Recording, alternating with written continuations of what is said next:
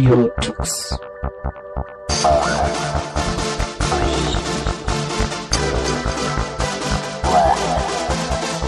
The German Linux Radio, the German Linux Radio.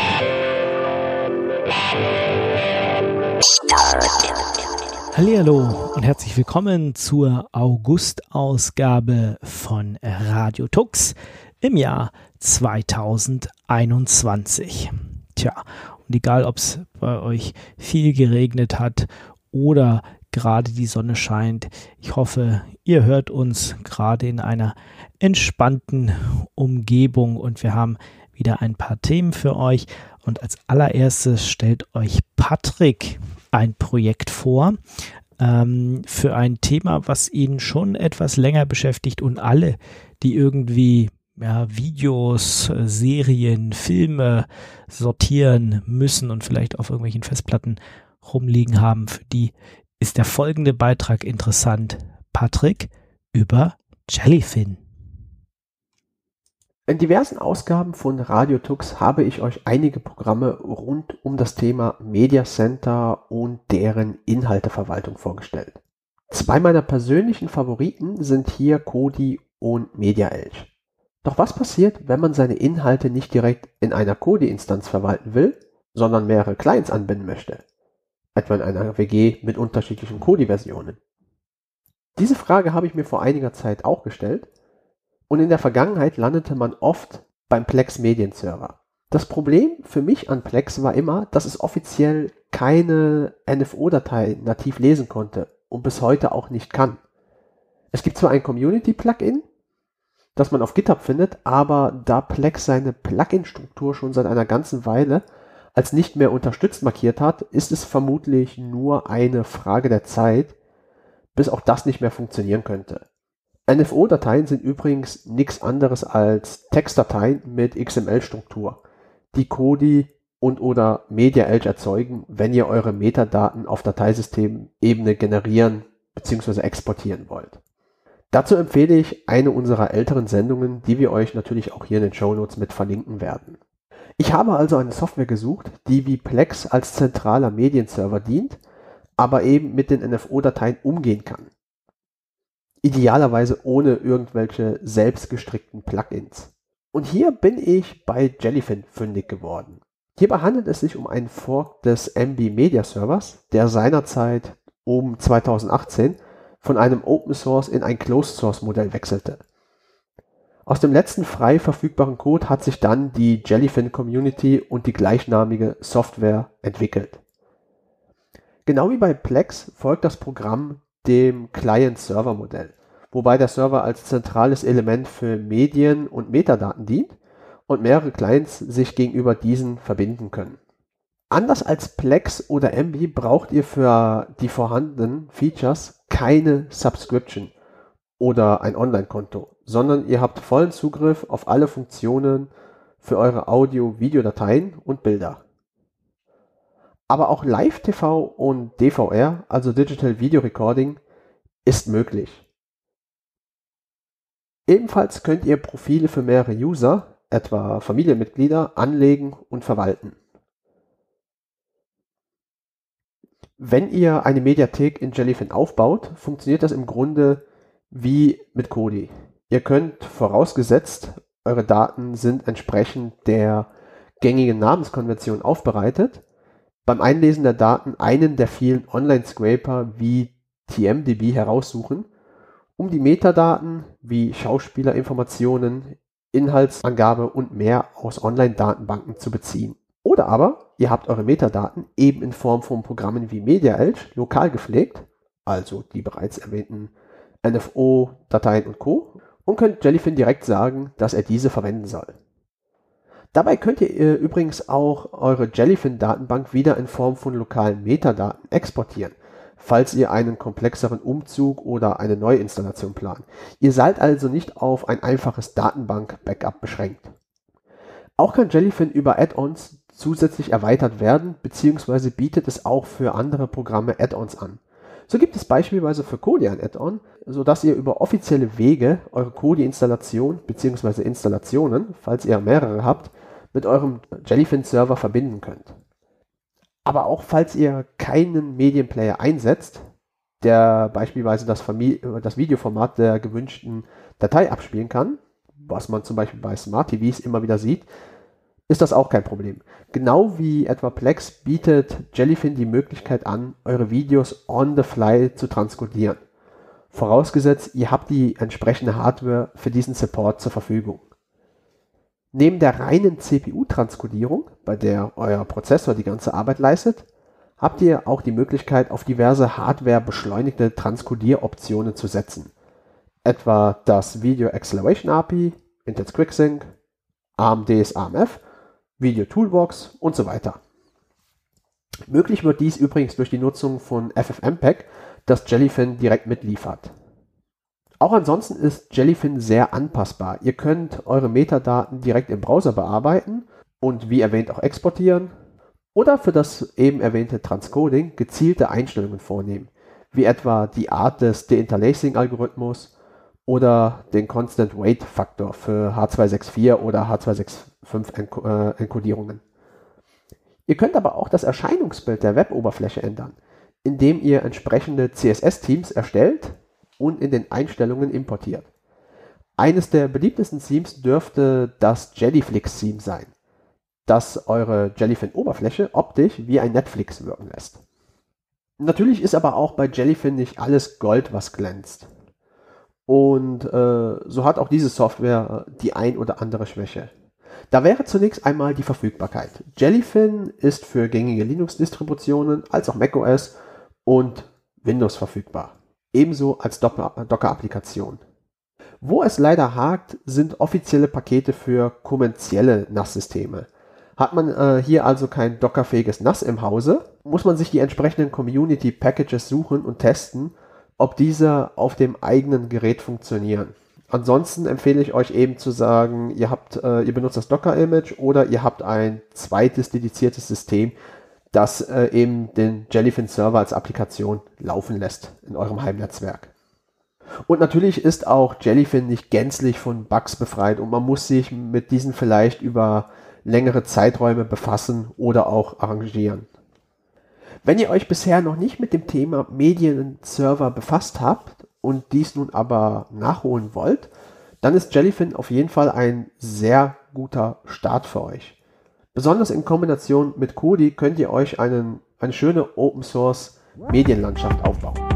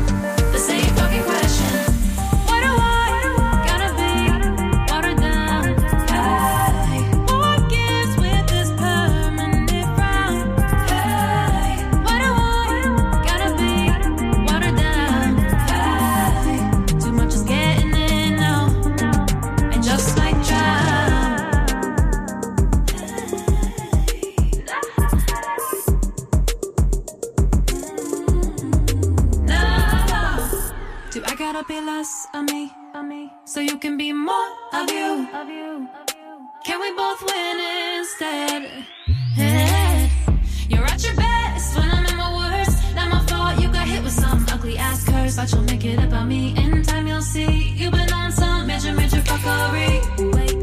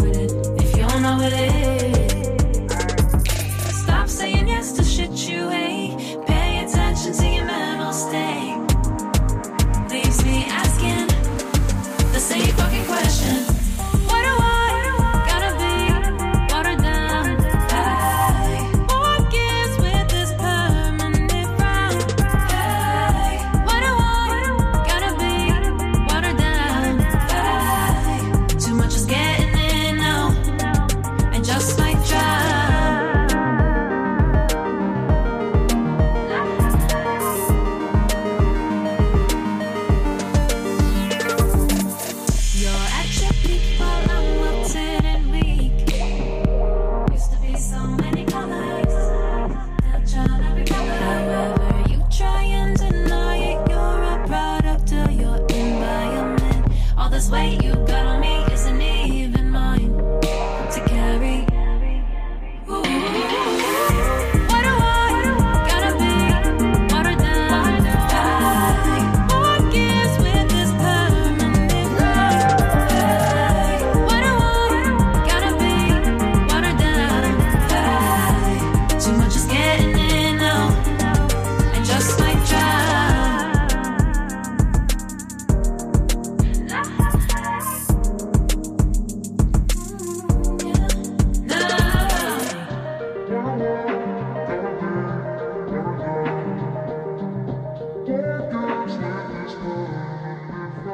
hier spricht Matthias Ettrich und ihr hört Radio Tux.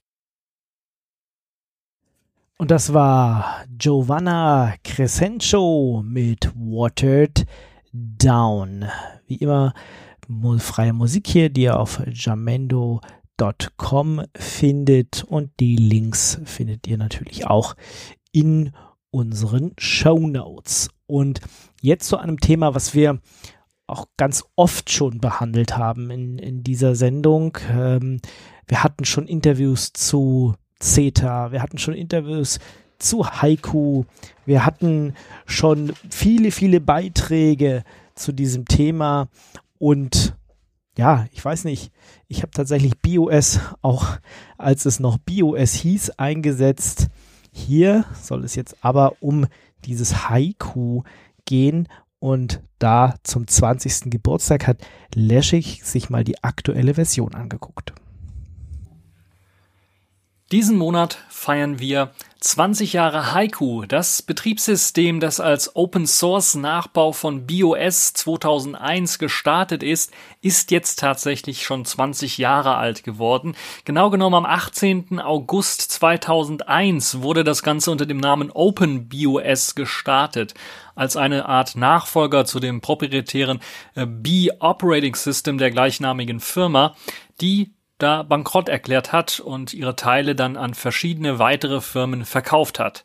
Das war auch einer der Gründe, weshalb man sich 2004, also drei Jahre danach, entschieden hat, dann doch den Namen auch zu ändern, weil OpenBOS eben den Namen BOS innehatte und der Name BOS halt eben ein Trademark war und wahrscheinlich durch die verschiedenen Firmenaufkäufe dann sicherlich bei irgendeiner Firma gelandet ist, die zwar nichts damit angefangen hätte, aber wenn jemand eben gesehen hätte, oh, der Name wird verwendet, hätte man sich wahrscheinlich das Geld dafür holen können per Gerichtsverfahren. Deshalb hat man sich entschlossen, einen Community Contest zu machen. Ich kann mich auch noch dran erinnern, wo dann die Frage aufkam, wie soll das System genannt werden? Und da gab es einige zur Auswahl. Und ich glaube, wir sind mit dem Begriff oder dem Terminus Haiku gar nicht so schlecht gefahren, denn es stand zur Auswahl unter anderem Walter. Und was wäre halt eben glaube ich, ein bisschen in Deutschland, zumindest ist im deutschsprachigen Raum, seltsam angekommen, wenn Leute gefragt haben, oh, das ist aber ein interessantes Betriebssystem, was du da laufen hast. Wie, halt, wie heißt denn das? Walter OS. Naja, das wäre ein bisschen komisch gewesen. Auf jeden Fall ist jetzt Heiko 20 Jahre alt geworden. Wie hat das ganze Projekt gestartet 2001? Im Grunde genommen als, ja, Idee, die Kompatibilität von BOS 5, das die letzte Version ist, die die Firma B rausgegeben hat, aufrecht zu erhalten. Man muss da einsehen, dass damals natürlich auch bereits schon viel kommerzielle, naja, einige kommerzielle Software auch für BOS schon bereitgestellt wurde und man natürlich das Ziel hatte, okay, das wollen wir weiterhin unterstützen und wahrscheinlich auch gedacht hat, okay, das kriegen wir in ein oder zwei Jahren hin. Und dann hat es wahrscheinlich ein bisschen was länger gedauert als das. Auf jeden Fall hat man angefangen, ganz kleine Trippelschritte zu machen, ähnlich wie damals das GNU-Betriebssystem Teile von Unix neu geschrieben hat, hat man sich hier gedacht, okay, wir schreiben einfach Teile von BOS neu. Das ging so weit, dass man gesagt hat, wir müssen zunächst einmal damit anfangen, das zentrale Toolkit, was eben für die Darstellung von grafischer Oberfläche und von Tools und Buttons zuständig ist, neu zu schreiben. Und das ist der App-Server. Den hat man also angefangen neu zu schreiben und eine ganze Zeit lang war das OpenBOS bzw. Heiko-Projekt erst einmal eine riesen Baustelle, wo man versucht hat, die zentralen Komponenten von BOS neu zu schreiben und dann in ein aktuelles BOS-System einfach diese Komponenten zu ersetzen und dann zu gucken, ob es läuft und kompatibel ist. Und erst wenn man herausgefunden hat, okay, es läuft einigermaßen, ist kompatibel, dann konnte man weiter fortsetzen. Und das hat man auch mit weiteren Programmen gemacht, wie beispielsweise dem Tracker, dem Dateimanager. Dann gab es eine Open Tracker Version. Die hatte dann weitere Verbesserungen bekommen. Hier und da SVG Support zum Beispiel auch. Das nahtlose Skalieren von Icons war damals damit möglich. Das ist auch eine Sache, die äh, doch relativ neu war. Muss man überlegen, 2001, 2002, 2003 war das noch nicht so selbstverständlich, weil wir da noch keine hochauflösenden Monitore hatten, die so etwas benötigt hätten oder wo man so etwas wirklich auch ausnutzen konnte. Und so hat sich das Projekt weiter und weiter entwickelt und dann irgendwann mal gab es die große Nachricht, ja, wir können Haiku jetzt auch selber booten, weil bisher war halt immer so, dass man nur die einzelnen Komponenten ausgetauscht hat und froh war, dass das BOS-System nicht kaputt gegangen ist. Und irgendwann mal war man schon so weit, dass man gesagt hat, okay, Jetzt ist die Möglichkeit, wir haben unseren eigenen Kernel und der startet auch auf irgendwelcher Hardware. Das war eine ziemlich begrenzte Hardware, wo das möglich war damals und äh, es gab auch noch keine grafische Oberfläche, die da gelaufen ist, sondern nur das Booten selber war schon ein großer Erfolg und das hat ein paar Jahre gedauert. Es gab dann auch größere Konferenzen. Heiko wurde auch bei den Google Talks eingeladen, durfte da ihr System zeigen, nachdem es halt eben gerade mal ja ein paar Monate oder ein paar Jährchen auf dem Buckel hatte und auch die grafische Oberfläche gerade erstmal starten konnte. Und es war ziemlich interessant, vor allen Dingen vor dem Hintergrund, dass man gesehen hat, dass der Chef von Google damals oder der Verantwortliche von Google, der sie auch eingeladen hat, der damalige Chef war, der BOS oder die Firma B-Inc. gegründet hatte und natürlich dann aufgeben musste, dann Jahre danach da mal festzustellen, okay, Leute haben, haben so viel an diesem System geliebt, dass sie das nachgebaut haben in ihrer Freizeit mit sehr viel Hingabe, das alles versucht haben, den Spirit auch zu erfassen von den damaligen Entwicklern und die Ideen, die die Firma hatte, weiterzuentwickeln. Und da war es natürlich klar, dass äh, dann auf jeden Fall die äh, Heiko-Leute auch bei Google eingeladen wurden. Und seitdem sind sie auch immer wieder mal hier und da in irgendwelchen Medien aufgetaucht und vor allen Dingen natürlich auch in Open-Source-Konferenzen immer mal wieder zu sehen gewesen. Wer sich über Heiko informieren möchte, der kann sich auf der Webseite das Ganze durchlesen. Es gibt einen Artikel, der nochmal ein bisschen zusammenfasst, was so die letzten 20 Jahre abgelaufen ist bei Heiko. Ich möchte mich nicht allzu sehr damit aufhalten, aber ein paar Anekdötchen kann ich euch davon erzählen und vielleicht auch meinen eigenen Erfahrungsbericht so ein bisschen erzählen, weil äh, OpenBOS hatte ich ganz ehrlich äh, nicht so auf dem Schirm damals. Ich war zwar BOS-Fan, hatte dann die, was war es, BOS äh, Fan Edition oder sowas, so hieß das Ganze, also eine erweiterte Version, die dann teilweise sicherlich mit OpenBOS-Komponenten, zum Beispiel dem Open Tracker, ausgestattet wurde. Und irgendwann mal kam auch eine Firma aus Deutschland, äh, das war die Yellowtap GmbH, äh, irgendwie an eine Lizenz wohl möglich. Äh, bis heute ist das so ein bisschen ungeklärt, ob die wirklich eine offizielle Lizenz hatten oder nicht. Und haben dann äh, BOS weiterentwickeln wollen auf dem auf der Codelage, auf der Grundcodelage von eben dem B Original B-Ink Code, also nicht auf OpenBOS aufsetzen, weil das wäre wahrscheinlich zu lange und auch kommerziell müsste man da zu viel Geld reinpumpen. Deshalb haben sie den Code sich irgendwie beschafft, entweder per Lizenz oder illegal, das ist ein bisschen ungeklärt, um dann weiter das zu entwickeln unter, das, unter dem Namen CETA. Und das war so ein System, was mir richtig gefallen hat, was ich dann benutzt habe. So habe ich halt nie die Connection zu BOS verloren. Und äh, nachdem CETA auch kommerziell gescheitert war und es dann eben Querelen auch wegen der Lizenz gab, ähm, und Haiku dann auch während der Zeit endlich es geschafft hat, zum Beispiel bootbar zu werden und brauchbar zu werden einigermaßen und es dann auch in Richtung Beta 1 irgendwann drauf zulief, habe ich mich damit beschäftigt und bin dann auch dabei geblieben und ja, ich muss ganz ehrlich sagen, jedes Mal, ich habe Heiko nicht im Dauereinsatz, ich habe es bei mir auf einem Laptop wirklich fest installiert ähm, wo ich das nicht in einer virtuellen Maschine laufen habe.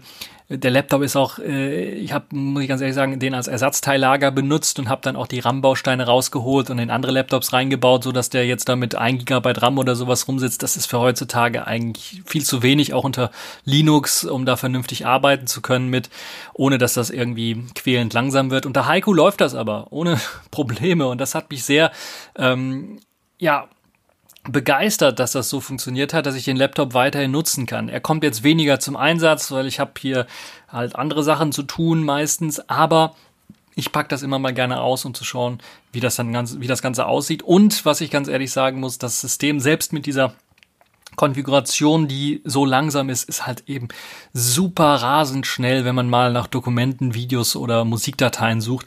Das ist einfach so gut gelöst weil es halt im Dateisystem eine Datenbank quasi gibt, das mit eingebaut ist und die Programme das auch wirklich alle nutzen, dass das einfach so flink macht, dass es äh, also unglaublich auch E-Mail-Verwaltung ist äh, ein Traum damit, weil man kein extra Programm dafür laden muss, sondern das alles im Dateisystem und mit der normalen globalen Suche funktioniert. Das so zu meiner persönlichen Geschichte und wie ich so zu Haiku gekommen bin und äh, mein BOS, meine BOS-Erfahrungen. Was ich jetzt noch ein wenig erwähnen möchte, ist die brandneue Beta 3, brandneu, also im letzten Monat erschienen. Ähm, Im Juli, im 25. Juli ist die Beta 3 erschienen und hat einige Sachen verbessert und das Heike-Projekt ist, glaube ich, jetzt auf der Zielgeraden, jetzt eine finale Version auch herausbringen zu können. Es gibt zum einen natürlich besseren Hardware-Support, das heißt, wer schon mal Heiko Beta 1 ausprobiert hat, da gab es noch keinen WLAN-Support. Jetzt mittlerweile ist auch äh, WLAN-Support mit drin und die meisten WLAN-Karten funktionieren auch mit WPA, WPA 2 Verschlüsselung. Das war ja auch schon so ein Problem, glaube ich, noch bei Heiko Beta 2. Ähm, oder war es noch bei der Beta 1 plus äh, paar Add-ons? Naja, auf jeden Fall gibt es jetzt zum Beispiel auch die WLAN-Treiber von FreeBSD 13. Heiko ist ein System, das äh, auf einer BSD MIT-Lizenz basiert. Das heißt, es benutzt viele Komponenten, zum Beispiel auch aus dem FreeBSD-Lager. Dazu gehören neu kompilierte oder übernommene und für Heiko kompilierte FreeBSD 13-Treiber. Die haben da ein extra Framework geschrieben, damit man die äh, WLAN-Treiber benutzen kann für Heiko. Es gibt verbesserte Audiotreiber, also alles hier so Intel Sound äh, Onboard soll ohne Probleme funktionieren. Es gibt verbesserte interne äh, Speichermedien-Support, also Mass Storage Support, unter anderem auch USB-Support wurde weiter verbessert. USB 3, glaube ich, ist mittlerweile auch unterstützt. Und es gibt Performance-Verbesserungen für Nvidia-Karten, gerade der GeForce äh, Go 6200 und 6400er Reihe. Und man hat natürlich auch, das war vonnöten und ist glaube ich immer vonnöten, den Webbrowser und die Web-Engine, WebKit weiter aufgebohrt, auf den aktuellsten Stand gebracht, damit eben auch die neuesten Webseiten damit funktionieren. Ich muss ganz ehrlich sagen, außer dass ich manchmal das Gefühl habe, es lädt einen Ticken was langsamer, sind die meisten Webseiten ohne Probleme geladen. Wenn man sich Webseiten anschaut, wie YouTube zum Beispiel, funktioniert da eigentlich auch alles. Das Einzige, was nicht geht, ist ein Video in Vollbild abzuspielen. Man kann also nur in diesen Theatermodus reingehen, aber den äh, Vollbildmodus, äh, der wird im Browser leider noch nicht unterstützt. Es gibt alternative Apps, die das natürlich ermöglichen. Drittanbieter, YouTube-Apps und Clients äh, kennen wir natürlich auch. Ist also keinerlei Problem, was das angeht. Das ist so die größte Baustelle, würde ich sagen, der Webbrowser. Da gibt es eben nur einen wirklich brauchbaren, das ist dieser Web Positive, der in Heiko bereits schon eingebaut ist.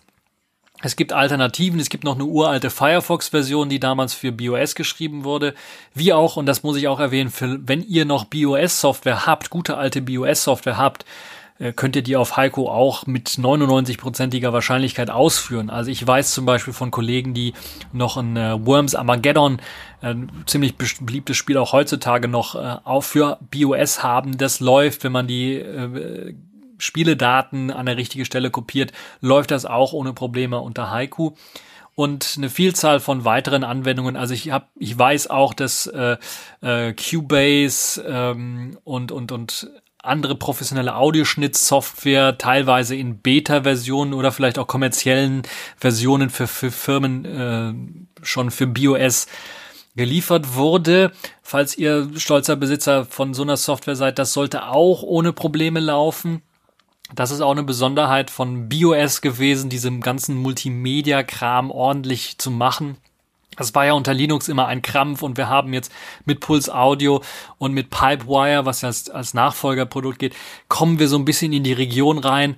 Aber äh, ja, BOS hatte das bereits schon in den 90ern, Ende der 90er, so ein äh, Audio-Framework mit eingebaut was ziemlich erstaunlich ist. Und Heiko hat natürlich das geerbt, weiter verbessert und deshalb ist es auch ohne Probleme möglich, Audioschnitt zu machen, ganz einfach, Videos zu konvertieren, ganz einfach, per Drag and Drop alles irgendwie zu machen. Das heißt, während ich ein Video konvertiere, kann ich es gleichzeitig abspielen, das konvertierte, oder ich habe die Möglichkeit zu sagen, okay, ich splitte das Video jetzt auf in Audio- und Videodatei konvertiere das separat irgendwie um, mache einen Normalizer drauf äh, und jage das dann durch das System. Während es konvertiert, kann ich mir das Endprodukt bereits schon äh, ja abspielen lassen. Das funktioniert auch. Es gibt einen Videoeditor, Clockwork nennt sich der. Das ist nicht so in der professionellen Liga mit drin, aber kann so mit einer einfachen Schnittsoftware durchaus mit, mithalten.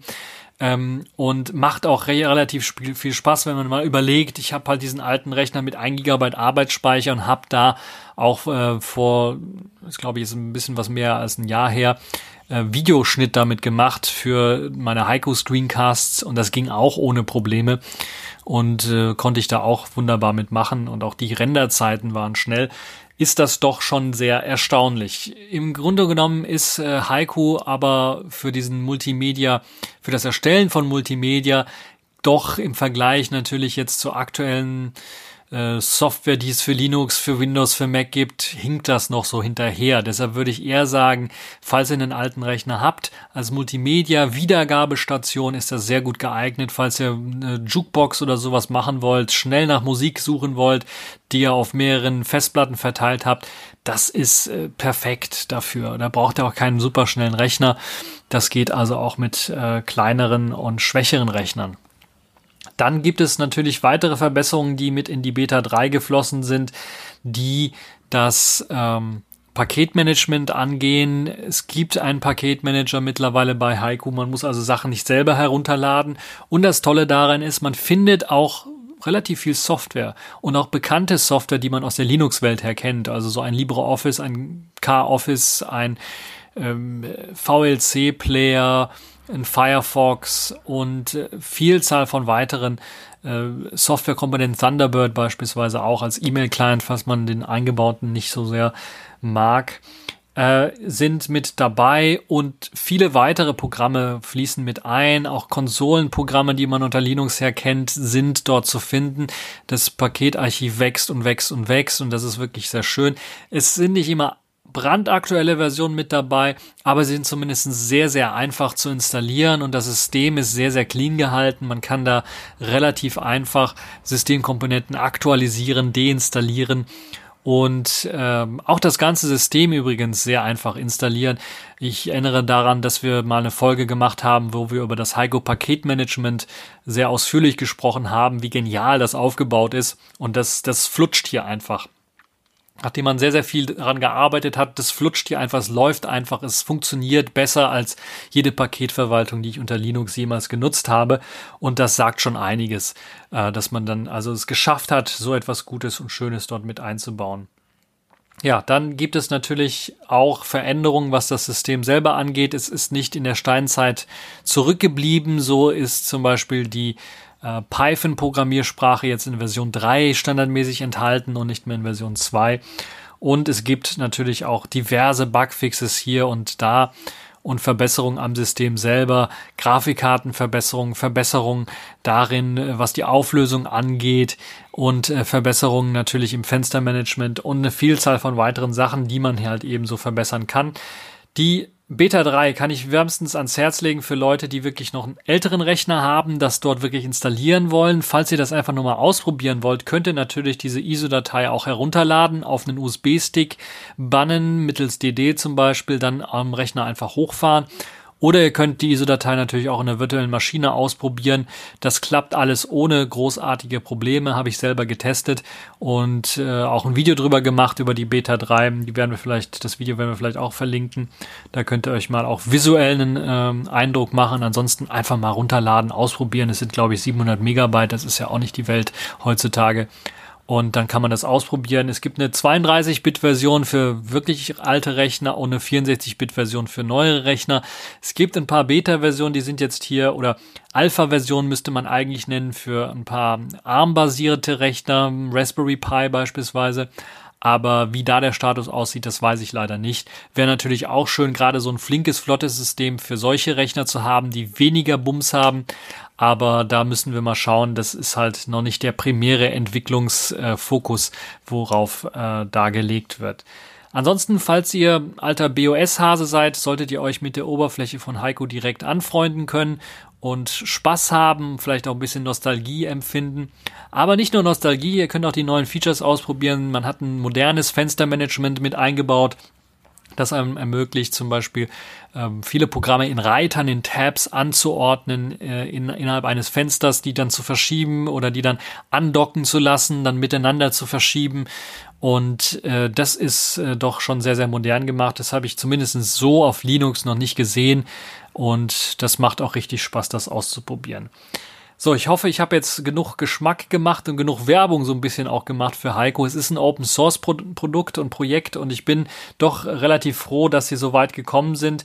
Äh, Heiko, wer nach dem Ausprobieren Heiko auch unterstützen möchte, kann das natürlich gerne auch machen. Jetzt auf der Webseite gibt es jedes Mal ein Fundraising, was da abläuft und sie haben für Stand aktuell 2021 etwa 8000 äh, Dollar eingesammelt von 10.000 äh, was ihr Ziel aktuell ist. Und da hab, äh, damit wird die Weiterentwicklung des Betriebssystems dann sichergestellt und ihr habt dann die Möglichkeit, sicherlich auch als äh, Finanzier, je nachdem wie viel ihr spendet, dann auch irgendwo Erwähnung zu finden, was sicherlich auch eine spannende Geschichte ist. Und falls natürlich Firmen jetzt zuhören, äh, Heiko setzt natürlich auch darauf, äh, dass da Firmen vielleicht Finanzierung mit reinpacken und vielleicht eine spezielle Anwendung programmieren wollen oder einen speziellen Anwendungsfall haben, der auf speziellen Computern laufen soll, äh, da kann man die natürlich auch anfragen. Ich weiß zum Beispiel, dass Heiko immer noch eingesetzt wird bei einigen US- oder bei einigen amerikanischen, also kanadischen, US-amerikanischen und mexikanischen und vielleicht sogar südamerikanischen Radiostationen. Dort werden also noch äh, Boxen verkauft, teilweise, die mit Haiku laufen, weil es eben eine spezielle Radiosoftware gibt, die eben äh, programmiert werden kann, automatisiert werden kann und das läuft alles unter Haiku. Das lief damals unter BOS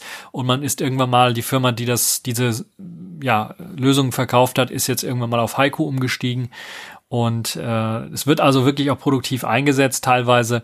Und deshalb lohnt es sich da auch mal reinzuschauen.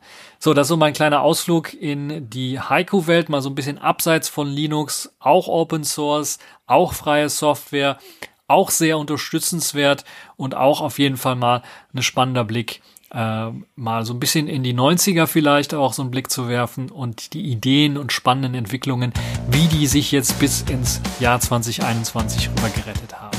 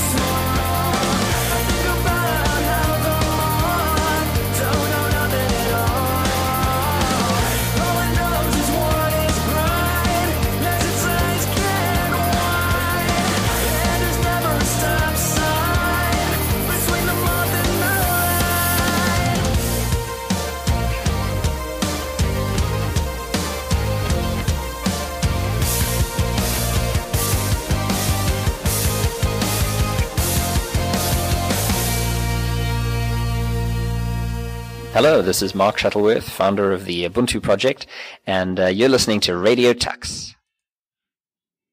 Ich hoffe, ihr seid mir nicht vom Stuhl gefallen. Das waren The Spinwires mit Ice Get White. Auch wieder zu finden auf jamendo.com.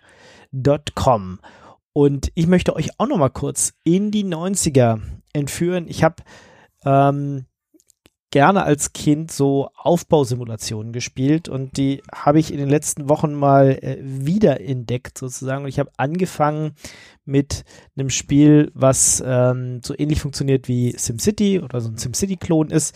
Ich, äh, wir hatten ganz am Anfang von Radio Tux auch, glaube ich, über SimCity 3000, was damals nativ für Linux erschienen ist, gesprochen. Jetzt gibt's aber eine ganze Reihe an äh, solchen Klonen sozusagen, die sind auch meistens Open Source. Ein Spiel habe ich mal ausprobiert, ist Micropolis und das lässt sich unter Ubuntu auch ganz einfach installieren. Also einfach apt-get install Micropolis und dann kann man es äh, spielen und man kann, wie man das bei SimCity kennt, ja, man sagt, hier sollen die Leute wohnen und und da sollen Industriegebiete sein, und da baut man noch Polizei und dann noch eine Feuerwehr irgendwie und da baut man Straßen und eine Bahnlinie und dann funktioniert es irgendwie oder es gibt halt irgendwelche Katastrophen und die Flut kommt und man kann so ein bisschen vor sich hinspielen. Habe ich auch eine Weile gemacht. Hat Spaß gemacht für naja, ein paar Stunden. Dann war die ja, die Grafik doch etwas, ähm, etwas altbacken, aber wie gesagt, ist ein nettes Projekt äh, als Open Source erschienen. Vielleicht habt ihr Lust, da auch mal ein paar ähm, Minuten sozusagen rein zu investieren. Länger hängen geblieben bin ich bei Siedler 2 Return to the Roots.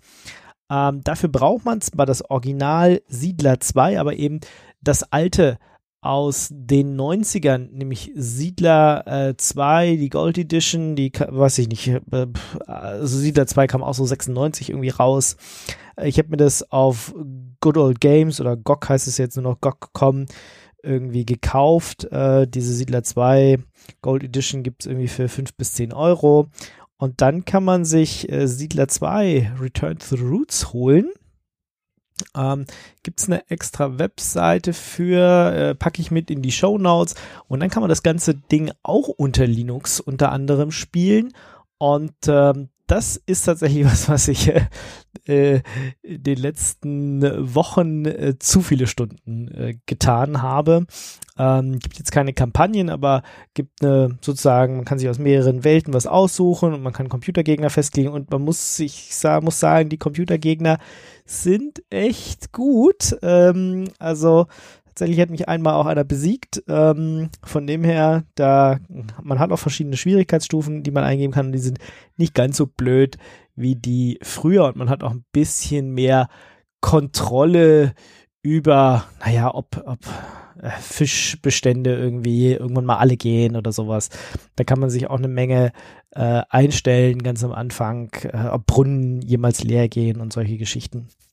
Also wer so Aufbausimulationen mag oder wer wie gesagt, Spiele aus den 90ern mag, wer Siedler 2 damals auch sehr, sehr lange, sehr, sehr viel gespielt hat, vielleicht könnt ihr euch mal Return to Roots angucken. Ähm, könnt ihr euch runterladen. Wie gesagt, man braucht die Gold Edition noch dazu, die muss man sich kaufen, aber dann läuft das Ganze auch schön unter Linux und hat mir in den letzten Wochen sehr viel Spaß gemacht. Ja, und damit verabschiede ich mich ähm, und wir oder wir uns, ja, zumindest für den August. Ich hoffe mal, wir hören uns Ende September dann wieder an dieser Sendung waren beteiligt Leszek, Patrick und meiner einer. Ich bin Ingo.